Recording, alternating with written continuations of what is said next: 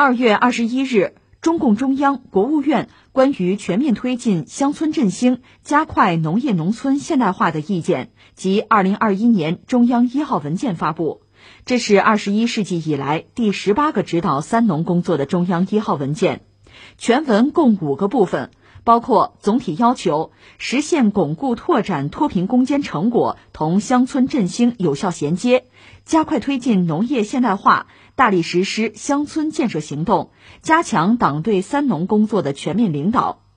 文件指出，民族要复兴，乡村必振兴，要坚持把解决好“三农”问题作为全党工作重中之重，把全面推进乡村振兴作为实现中华民族伟大复兴的一项重大任务，举全党全社会之力，加快农业农村现代化，让广大农民过上更加美好的生活。呃，我们来关注这条新闻，其实最核心的一个概念就是中央的一号文件了。一直以来呢，一号文件其实都是谈三农问题。从二零零二年开始吧，到现在十八年了，这已经成了一个传统啊。只不过我们想说呢，在不同的发展阶段，同样谈这个三农问题，我们可能感受也不一样。比如现在我们谈三农的话，想到的马上是什么？是“十四五”啊。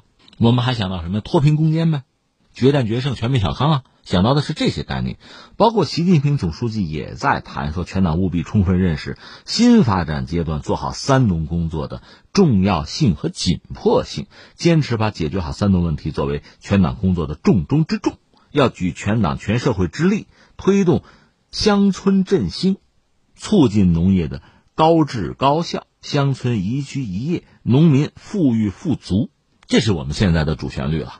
所以这次就学习这个一号文件，感触也比较多吧。一个最直接的感受是什么呢？就是我们这个规划计划的系统性、持续性了。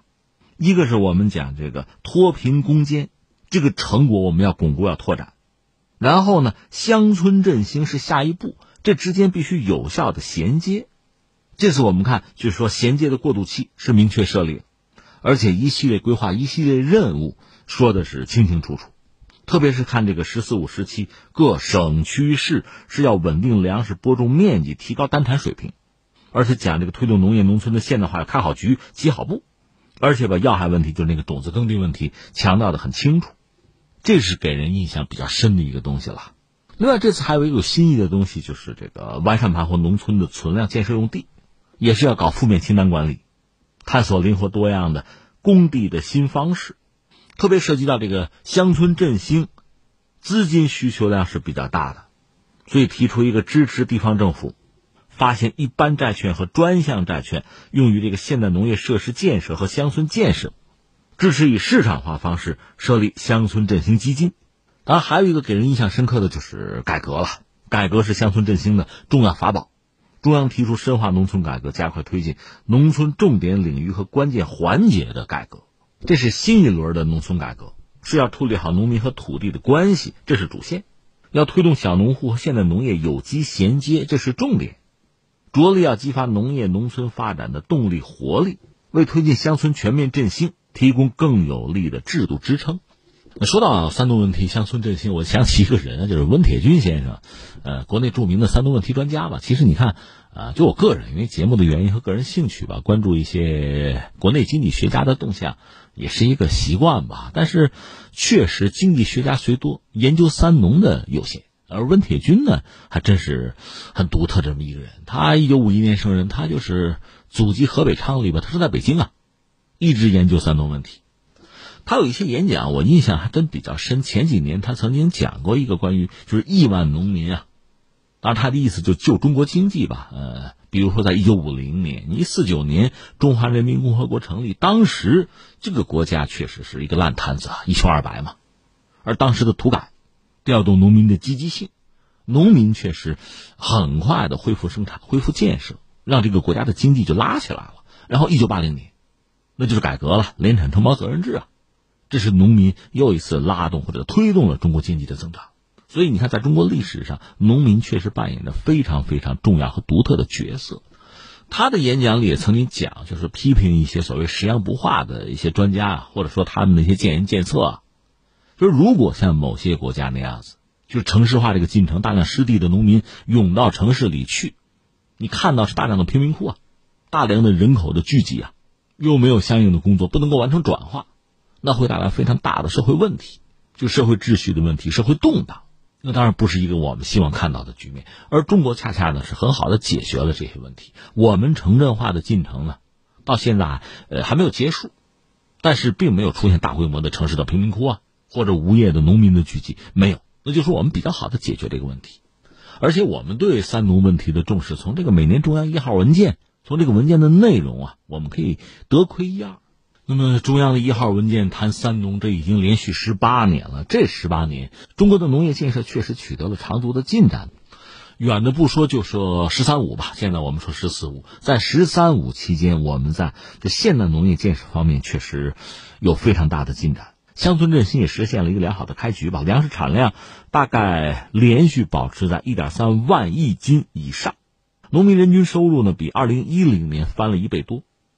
时至今日，我们讲新时代的脱贫攻坚目标已然是如期完成，绝对贫困已经消除，区域性的整体贫困已经消除。这在我们中国历史上，在人类的减贫历史上，这是没有过的。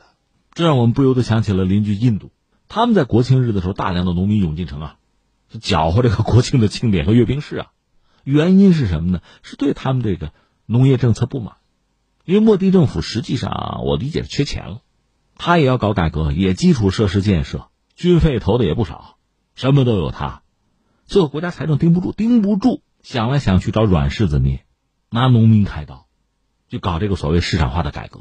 其实我理解不是不能改革，不是不能市场化，但是很多条件你要具备啊。那最终你现在搞的是大量农民进城，二三十万，开着拖拉机，拖拉机意味什么？意味着背后有地主支持吗？农民哪有这玩意儿？哪有油啊？那就说你这个农业改革的政策就失败了。事实上，政府和农民谈谈了十几次，也谈不出一个结果来，最后造成社会动荡啊，这是要付出惨重代价的。所以，这种这个草率冒失的做法当然是不可取的。实际上，我们说印度确实拥有全球最好的，应该说规模最大的耕地面积吧，这是人家发展农业非常难得的一个先天的物质条件，一个好的基础。不过遗憾的是，印度的农业相对比较落后，它的农产品在全球市场上也没有特别大的竞争力，这是他们的遗憾。翻回来说，我们我们耕地面积相对有限，所以把农业做到如今的这个状况，真的是很不容易。那么接下来怎么做？我记得温铁军先生曾经有一篇文章，他谈什么呢？就说大农业也不是我们的前途，甚至他也讲呢，这个实际上农业生产的污染啊，比工业生产还要严重。说到底，不能走西方的那条路，要另辟蹊径。那么这两年，他确实一直在研究，在谈这个乡村振兴啊，他认为这个有很多现实的意义的，甚至乡村振兴战略，在他理解是延续中华文明一个很重要的基础了。而生态文明的建设、啊乡村振兴，他作为三农问题专家，他确实非常看重、非常推崇啊。他甚至讲这个就山水田林湖草，他货币化，他锚定人民币，对整个中国经济的稳定和发展啊是极端重要的。最后感慨一下，一个是什么呢？今年中央的一号文件确实给人一个特别振奋的一个感觉是什么？就脱贫的问题一解决，下面就是乡村振兴，风雨兼程啊，马不停蹄啊。这种发展的可持续的设计和规划，这确实是我们的长项，是我们的传统，也必然会带来相应的理想的结果。再有一个呢，虽然我们可能在城市生活久了之后啊，对农村的生活比较陌生，要么是停留在过去的印象之中，要么动不动就是乡愁，但是我们都应该知道哈，农村就三农问题的解决，对我们整个国家的发展是至关重要的。所以，相应的政策的出台啊，政策的倾斜啊。其实都是可以理解和应该被支持的。再就是刚才我们谈的像温铁军这样的一些学者吧，长期以来一直潜心关注三农问题，有很多有真知灼见的思考啊。那我们也期待有更多的学者关注这些问题，提出自己的真知灼见。你想，我们过去几十年啊，走到今天，如果说发展比较快，那显然我们在路径选择上比较科学、比较均衡，没有走错路。所以你看，我们这个十八年的一号文件呢。应该说，代表着在不同的阶段，关注和解决不同的问题，不断在进行微调。你比如今年二零二一年这个一号文件里又讲，严格规范村庄撤并啊，不得强迫农民上楼。另外强调这个种业也要创新啊，中国大豆、玉米单产还不到美国的百分之六十，这个空间还是很大的。种子从某种意义上讲，有人说这算是农业的芯片吧，那就要构建自己的种业创新体系了。